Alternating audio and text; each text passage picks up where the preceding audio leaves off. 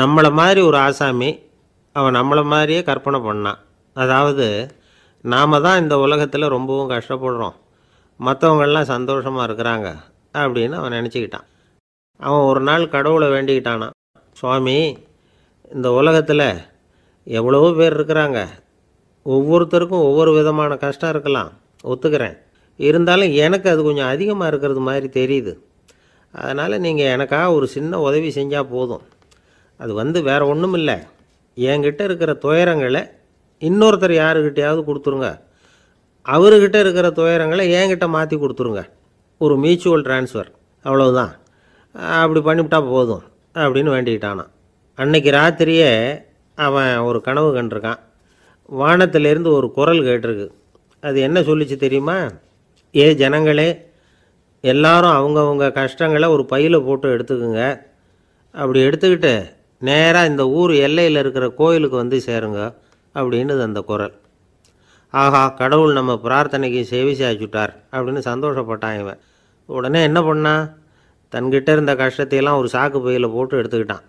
வீட்டை விட்டு வெளியில் வந்தான், தெருவில் இறங்கி நடக்கிறான். அங்கே பார்த்தா ஏகப்பட்ட பேர் ஆளுக்கு ஒரு பையை தூக்கிக்கிட்டு கோயிலுக்கு போயிட்டுருக்குறாங்க. சில பேர் மூட்டையாக கட்டி தலையில் சுமந்துக்கிட்டு போயிட்டுருக்குறாங்க. இவன் பார்த்தான், இவனுக்கு ரொம்ப ஆச்சரியமாக இருந்தது. ஏன்னா எல்லாரும் வச்சிருக்கிற பை இவன் பையை விட பெருசாக இருந்தது. இவன் பை தான் இருக்கிறதுலே கொஞ்சம் சின்னதாக தெரிஞ்சுது. இப்போ அவன் மறுபடியும் சாமியை வேண்டிக்கிட்டான், கடவுளே இப்போ உள்ள சூழ்நிலையை கவனித்தா என்கிட்ட இருக்கிற பையே பரவாயில்லன்னு தோணுது, அதனால் வேறு பையை எதையும் மாற்ற வேணாம், இதுவே பரவாயில்ல, இந்த பையோடு திரும்பி வீட்டுக்கு போனால் போதும்னு நினைக்கிறேன் அப்படின்னு எதோ நினைக்க ஆரம்பிச்சுட்டான் அவன். எல்லோரும் கோயிலுக்கு போய் சேர்ந்தாங்க. கோயிலில் அந்த குரல் மறுபடியும் கேட்டுது, எல்லாரும் அவங்கவுங்க பைகளை சுகத்தில் தொங்க விடுங்க, திடீர்னு விளக்குகள் அணையும், மணி அடிக்கப்படும், அதுதான் அடையாளம். அந்த சமயத்தில் இருட்டில் உங்களுக்கு வேண்டிய பையை நீங்கள் மாற்றி எடுத்துக்கலாம், தேர்ந்தெடுத்துக்கலாம். வெளிச்சம் இருக்கிறப்பவே உங்களுக்கு பிடிச்ச பைக்கு பக்கமாக பார்த்து நீங்கள் நின்றுக்கலாம் அப்படின்னு சொல்லி விவரம் சொல்லிச்சான் அந்த குரல். அப்படி சொன்னதுக்கப்புறம் திடீர்னு விளக்கு அணைஞ்சிது, மணி அடிச்சுது, கொஞ்ச நேரம் கழித்து மறுபடியும் விளக்குகள்லாம் எரிஞ்சுது.